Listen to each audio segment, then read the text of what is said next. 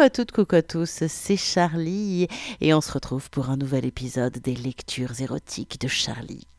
Et cette semaine, on continue l'exploration du premier roman porno de Cerise B qui s'appelle L'apprenti femelle. C'est publié aux éditions Mediamille dans la collection Les Nouveaux Interdits et c'est un roman porno qui parle de transition de genre, de changement d'identité sexuelle et de transidentité, transsexualité. D'ailleurs, j'ai contacté Christophe Siebert, le directeur de la collection, pour lui demander son avis en tant qu'éditeur et pour savoir ce qu'il avait poussé à éditer ce premier roman porno.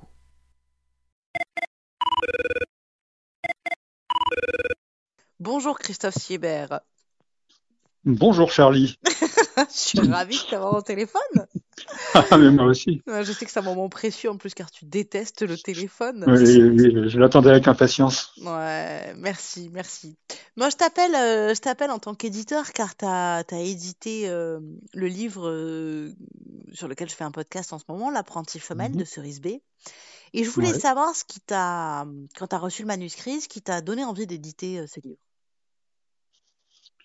Ben, deux, deux choses, deux choses principalement. Alors la, la première, c'est que j'étais assez sensible au, au, personnage et à la situation de départ, à cette idée de l'idée de ce type qui euh, qui perd tout, qui perd euh, son, son emploi, sa, sa femme, son logement, et la, la relation très trouble qui euh, s'installe entre lui et, et son ex-collègue qui, qui l'héberge. Ouais. Mais bon, au-delà de ce début qui est qui est disons un début assez classique mais modernisé par par l'auteur, ce qui m'a beaucoup plu, c'est évidemment la, la, thématique de la, de la transsexualité, de, de l'affinité de genre, du changement de sexe. Ouais. Et bien sûr, le, le, le fait que l'auteur euh, savait de quoi il parlait, puisqu'il est assez impliqué dans cette, euh, dans cette culture-là. Enfin, je pense qu'on parlait de culture, dans ce, dans ce monde-là. Ouais. Pour toi, un des, des moments clés de ce bouquin, c'est quoi? Ah, Pour moi, il y a deux moments clés, en fait. Il y a évidemment le, le, tout, le tout début, donc ouais. où la relation s'installe et où euh, on est, on est vraiment dans la psychologie des personnages et où on, on comprend le, le, basculement psychologique et émotionnel du, du personnage principal. Ouais, le moment où il accepte la... la... cage, là, par exemple, le moment où il, ouais, il est d'accord ouais, ouais, pour accepter la cage, quoi. Ouais, le moment où il est d'accord, en fait, pour, euh, enfin, le moment où il comprend qu'il n'est pas, qu'il pas le personnage social qu'il a toujours été, qu'il est quelqu'un d'autre. Oui. Et c'est cette, euh, cet épisode dramatique, en fait, puisque c'est vécu comme une agression, quand même, qu'il qu révèle à lui-même et le, la fin du bouquin qui, qui pour moi est, est, superbe où donc on bon je vais pas trop spoiler mais enfin ouais, en gros on suit on, on, on, suit on suit la fin du parcours de transition du, du personnage. Ouais. et c'est c'est à la fois euh, très euh, bah, très fluide dans la narration très documenté très très sensible. Ça aussi c'est un truc que j'ai que j'ai aimé dans ce manuscrit c'est que l'auteur a vraiment une très très grande empathie envers ses personnages. Ouais oui, oui, c'est qu'au-delà au-delà de la fiction, ça, ça, ça parle vraiment d'un sujet qui lui tient à cœur et que ça amène un vrai regard sur euh, ce parcours de, de, de changement d'identité sexuelle, en fait. Oui, oui, complètement. Et du coup, même les personnages secondaires, un peu plus caricaturaux du, du livre, sont, sont traités avec beaucoup de, beaucoup de finesse et euh, beaucoup d'amour. Oui, ouais, ouais. Je trouve que mais même Maurice euh, ou l'ex-collègue qui l'héberge, on pourrait dire mais quel connard, ouais. mais en fait non, il est touchant en fait, ils sont tous touchants en fait. Ouais, il y a une grande tristesse en lui, enfin, et puis il, il essaie de bien faire, enfin, il s'y prend, il est un peu comme un manche, mais il a... c'est ça. mais ouais, il a, il a de bonnes intentions, le pauvre. Ouais, ouais. Bon, bah merci, merci de, de ton regard d'éditeur et merci de m'avoir pris au téléphone, Christophe Siebert. Mais avec grand plaisir, à la prochaine. À la prochaine. Ciao, ciao. Salut. Un grand merci à Christophe Siebert d'avoir pris le temps de me répondre. Je sais que cet homme déteste le téléphone, donc il vous aime vraiment beaucoup pour accepter de participer à ce podcast et de vous donner son avis d'éditeur. Pour celles et ceux qui ne voient pas trop de quoi parle l'apprenti femelle, je vous invite vraiment à réécouter ou écouter plutôt, parce que si vous ne savez pas de quoi ça parle, c'est que vous n'avez pas écouté le podcast de la semaine dernière. Un pitch rapide, c'est donc l'histoire de Fabien, qui est un trentenaire, un mec qui perd tout, hein, et euh, qui, hébergé par un ex-collègue de travail, se retrouve poussé à, à se travestir. Fabien devient Nathalie, au départ euh, par chantage et pour euh, garder sa place chez son ex-collègue, en gros. Et puis, petit à petit, Fabien va découvrir que Nathalie, c'est une place dans le monde qui lui convient plutôt bien. Et, et en fait, il va petit à petit amorcer une transition de genre. Et finalement, c'est en Nathalie qu'il va vraiment se sentir à l'aise, s'épanouir, et c'est là qu'il va trouver sa réelle identité et sa vraie place. Voilà de quoi parle l'apprenti femelle. C'est un vrai parcours euh, de, transition, euh, de transition de genre, un vrai parcours de. Euh, est-ce que c'est un changement d'identité ou est-ce que c'est plutôt un, une découverte d'identité de ce qui correspond Ça, à vous, à vous, à vous de trouver la réponse. L'extrait que je vous lis aujourd'hui, eh bien, Nathalie a vraiment décidé de devenir femme. Euh, Fabien est loin derrière, Fabien n'existe quasiment plus. Euh, Nathalie a même commencé un traitement hormonal et a besoin de fric pour pouvoir envisager des, des opérations euh, pour euh, refaire une poitrine, etc. etc. Et euh, une, une de ses copines, Sandra, transsexuelle aussi, lui a trouvé un plan où elle va bosser comme serveuse dans un bar et faire des petits extras en tant que prostituée. Puisque bah, et se retrouve un petit peu euh, complètement à la dèche parce que toutes les aventures avec Maurice, ça c'est tout un ouh, il se passe des trucs. Je vous invite à lire l'apprenti femelle pour savoir tout ce qui se passe. Mais grosso modo, Nathalie a vraiment besoin de thunes et à un moment donné, elle s'est dit je vais reprendre ma vie en main, je vais pour la première fois de ma vie, en tant qu'homme ou en tant que femme d'ailleurs, prendre mon destin en main et je décide que pour gagner de la thune, je vais vendre mes charmes, ma foi, pourquoi pas. Et euh, elle a donc un plan dans un petit bar de quartier. C'est pas, euh, pas les, hôtels de luxe, mais euh, c'est ses premiers pas et c'est le début de sa reprise en main. Voici donc un nouvel extrait de L'apprenti femelle de Cerise B. C'est parti, ouvrez grand vos oreilles. Après une heure de bus, je suis arrivé dans le bar en question. Assis à une table à l'écart, Abdel s'occupait de la comptabilité de sa petite entreprise. Il m'attendait. Prise de contact, présentation du poste, briefing. Pour le service, faut sourire. Pas de pantalon, des talons, tout ça. Une demoiselle, quoi. Euh, bien, monsieur. Je vais te montrer la chambre. Je mettrai un peu d'ordre et après, c'est toi qui t'occuperas du ménage. D'ailleurs, je sais pas s'il t'a dit, Michel, mais faudra aussi nettoyer la salle. Tu commences à quinze heures et tu fermes à une heure. Je te déclarerai comme serveuse au SMIC et tu gardes la moitié de tes gains. Ça te va? Euh, Oui, mais il y a encore des bus pour le centre à une heure du matin? Des bus ici? Ah ah non, pas de bus. Déjà la journée. Parce que t'as pas de voiture? J'en ai plus. Ah, T'auras qu'à appeler un VTC. J'ai un cousin qui fait ça, il habite tout près. Faudra faire un client de plus si tu veux pas y perdre. T'es libre de demander ce que tu veux pour tes services, mais t'as peut-être vu qu'ici on n'est pas dans les beaux quartiers. T'es au jus pour les tarots? Ah non, j'y ai pas vraiment pensé. Ah ben, faut penser, ma chérie. En gros, comme les clients ne connaissent pas forcément les trans, tu vas devoir les amener tout doucement à découvrir tes charmes. Ils viennent boire l'apéro vers 18 heures, donc la fenêtre de tir, c'est à ce moment-là. Tu comprends? Oui, monsieur. Appelle-moi Abdel, parce que monsieur, c'est pour les flics qui viendront voir qui tu es. Tant qu'il n'y a pas d'histoire, ils nous emmerdent pas. Donc pour les prix, c'est 20 la branlette, 40 la pipe, et si le mec veut plus, c'est 60. Mais, mais c'est que dalle Mais qu'est-ce que tu crois, princesse? C'est la cité ici. Les types, ils ont des petits salaires et souvent pas de salaire du tout, alors les plaisirs, faut qu'ils s'adaptent aussi. La visite de ma future chambre a confirmé mes craintes. Un minuscule fenestron donnait sur une cour pisseuse, le plâtre s'écaillait sur les murs, et le mobilier se résumait à un matelas nu, couvert de taches, posé à même le sol grasseux. Abdel m'a promis qu'on donnerait un coup de peinture avant mon arrivée. Ça ne me rassurait pas pour autant. Le lundi suivant, j'étais de retour pour ma première journée. Je regardais les paysages urbains défiler. Progressivement, les allées vertes du centre-ville cédaient la place au boulevard gris métal. Dans cette proche banlieue, L'abandon et le désœuvrement étaient une gifle adressée au pouvoir public.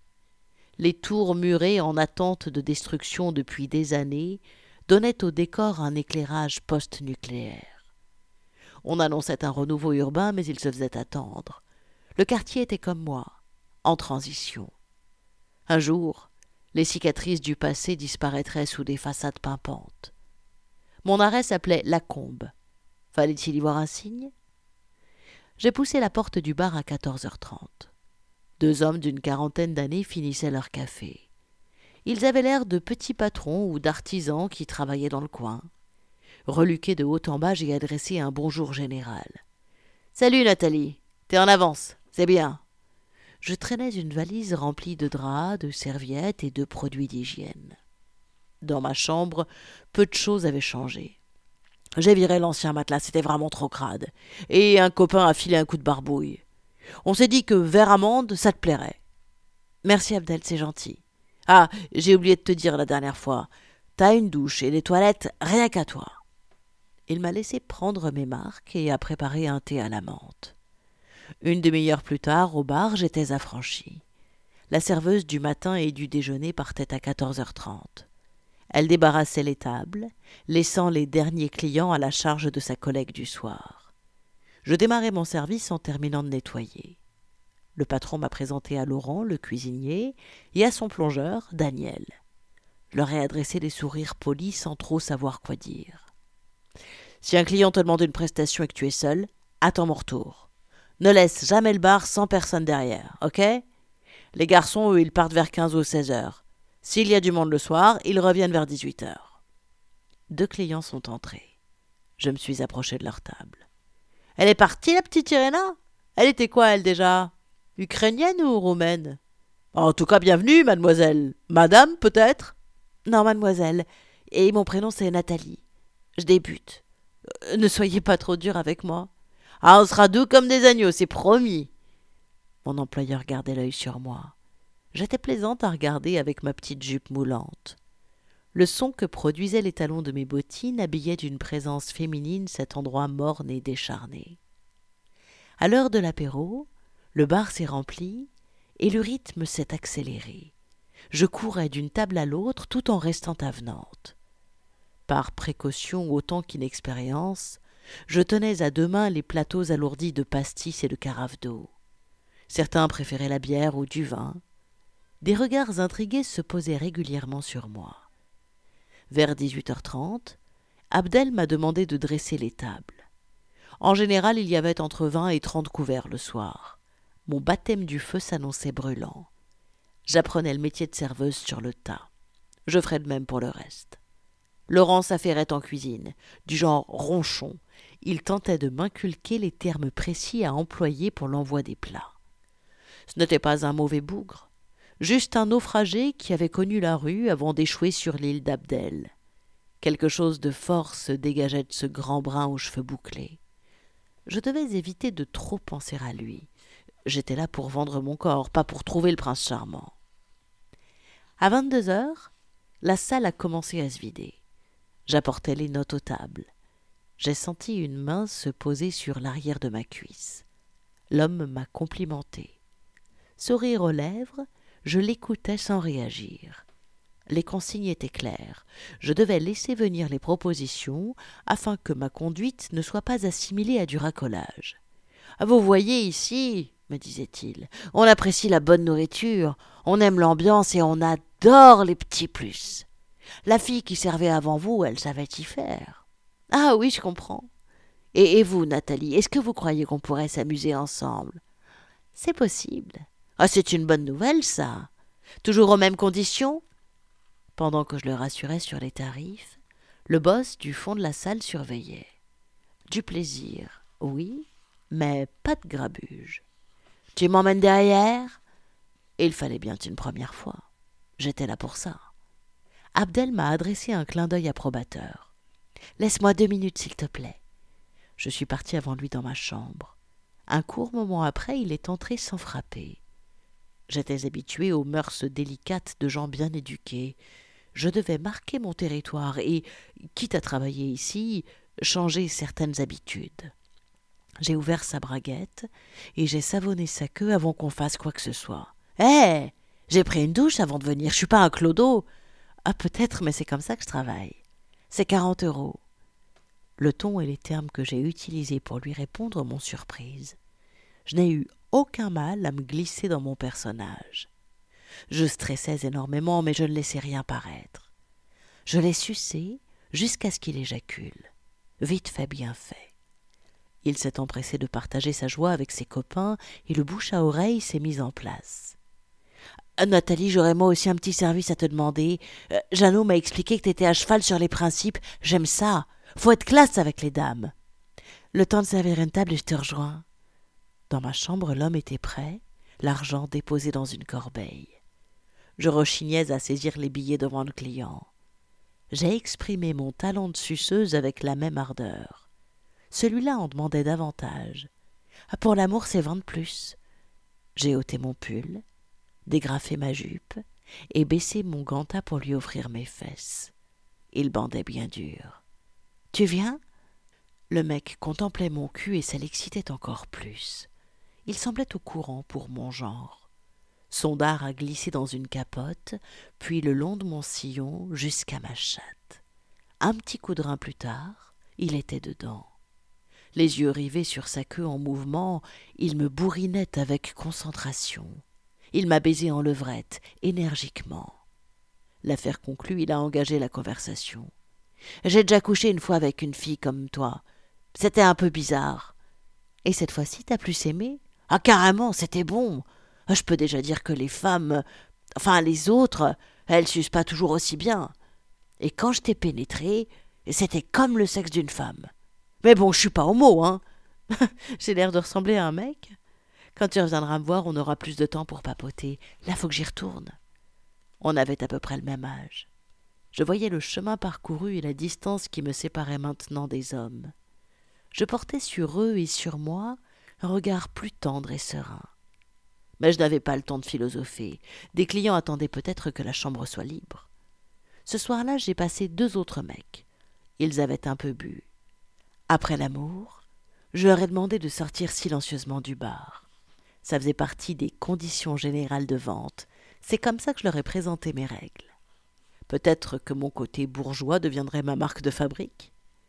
Après avoir baissé le rideau métallique, Abdel a récupéré le cash, gardé sa moitié, et nous avons attendu que mon taxi arrive.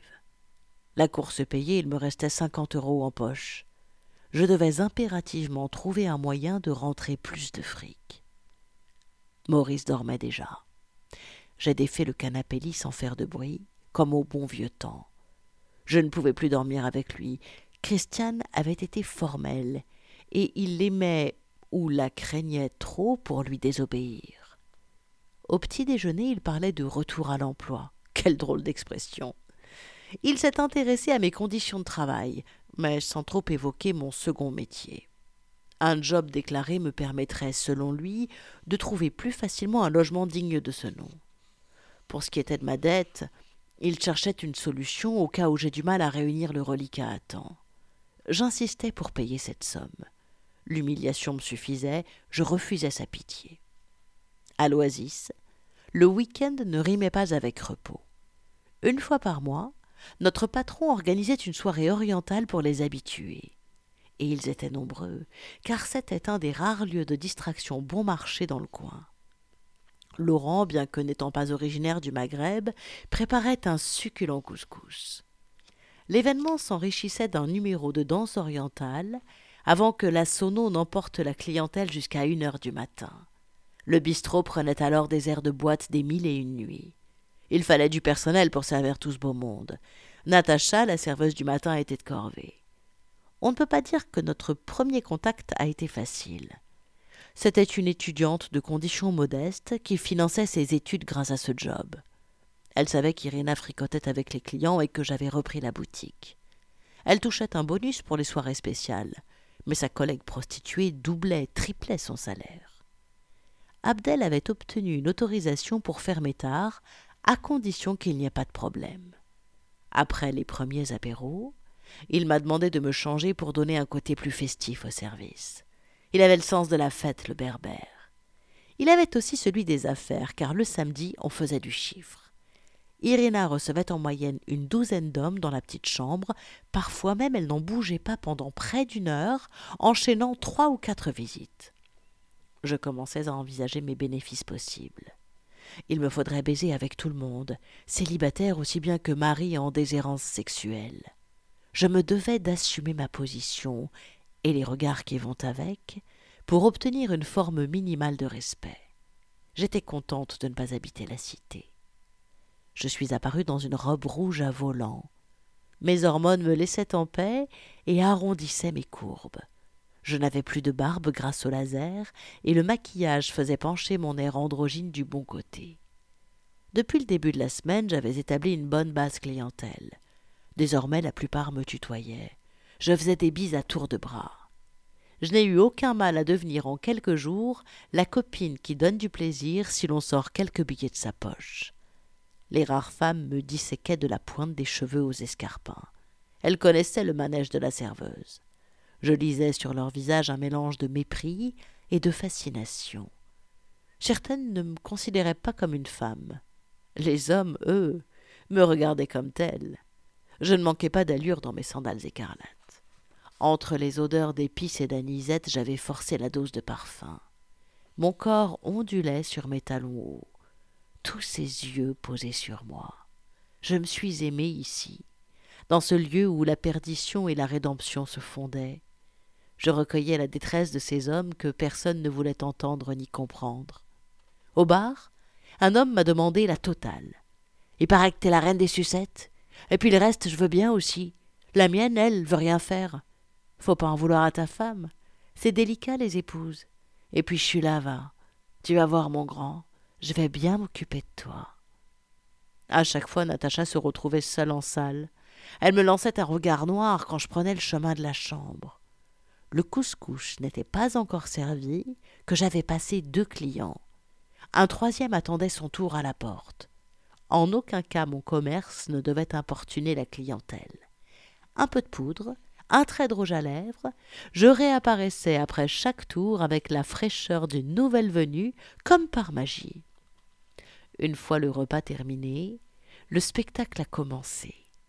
Le thé à la menthe abondait, fumant sur les tables, les alcools rougissaient les joues. On s'activait au rapatriement de la vaisselle en cuisine. On n'y chômait pas non plus. Daniel, d'origine vietnamienne, était un bourreau de travail. Avec lui, le lave-vaisselle devenait le théâtre d'un ballet incessant.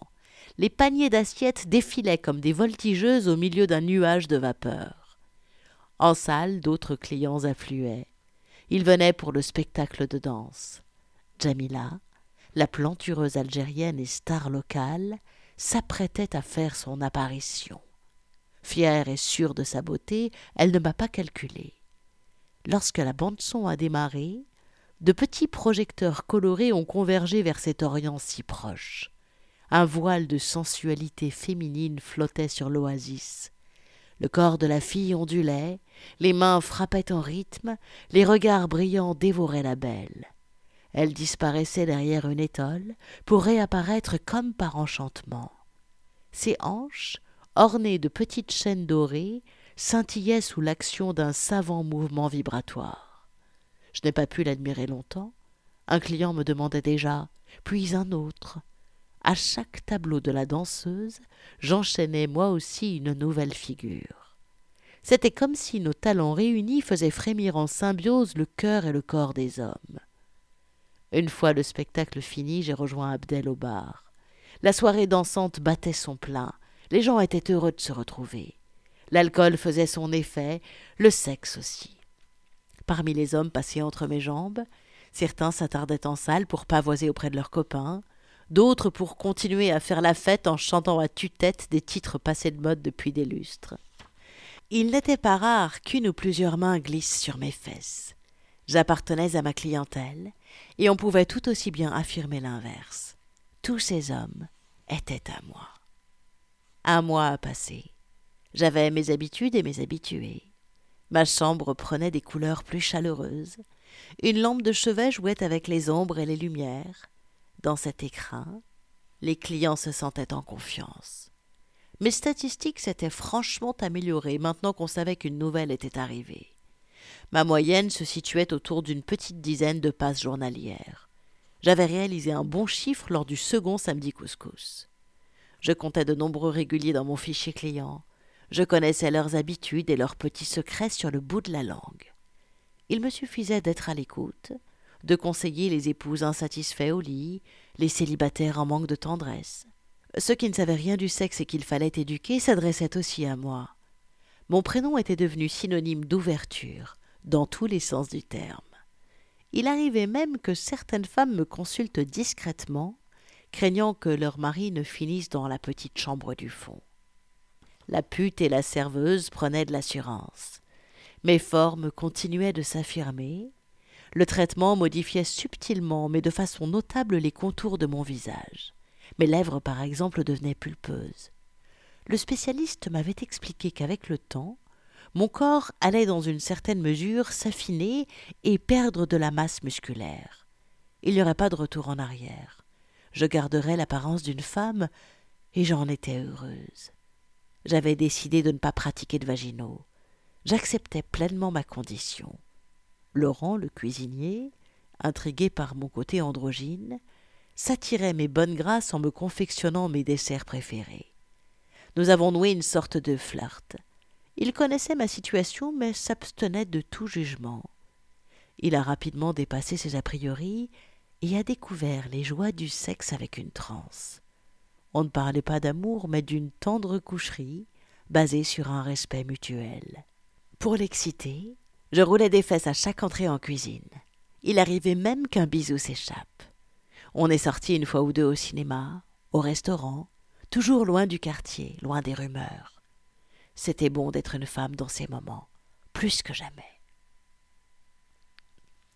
Voilà, c'était donc un extrait du premier roman porno de Cerise B qui s'appelle L'apprenti femelle et qui est publié par les éditions Médiamille dans la collection Les Nouveaux Interdits avec en directeur de collection sur Christophe Siebert que vous avez entendu en tout début d'épisode et qui nous donnait son avis d'éditeur.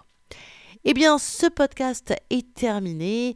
Euh, c'est un très joli roman, je trouve, sur euh, le changement d'identité sexuelle, sur le changement de genre, sur la transsexualité, parce que ça donne un regard euh, vraiment touchant et vraiment intéressant sur, sur ce choix de vie, en fait. Vous savez quoi? Je vais vous en dire un peu plus dans l'article qui présente la lecture du jour. Eh oui, alors pour en savoir plus, je vous invite à venir sur mon site charlie-liveshow.com. Là, vous allez retrouver l'article qui présente la lecture d'aujourd'hui, ce que j'avais à vous dire à propos de, ma lecture et ce, à quoi ça m'a, ce sur quoi ça m'a fait rebondir et mes réflexions autour de l'identité, justement. Et puis, vous allez évidemment retrouver le lien pour vous offrir le roman de Cerise B, L'apprenti femelle. Et vous aurez aussi le lien vers une interview de l'auteur et également le lien vers mon Patreon, car si vous aimez ce podcast et que vous voulez soutenir les lectures érotiques de Charlie, je rappelle que le meilleur moyen de le faire, eh bien, c'est de participer à mon Patreon. C'est possible dès 1 euro par mois. Donc, pour vous, c'est vraiment pas grand chose. Mais si chacun d'entre vous, si chacun, chaque auditeur mettait 1 euro, ça serait formidable. Ça permettrait de financer ce podcast qui est totalement autoproduit, je le rappelle. Voilà. Donc, patreon.com slash charlie show. Sinon, le plus simple, charlie-liveshow.com ou charlie-tantra.fr. Les, toutes les deux adresses mènent sur mon site. Et sur mon site, vous retrouvez le lien vers mon Patreon, bien évidemment. Eh bien, écoutez, ce podcast touche à sa fin.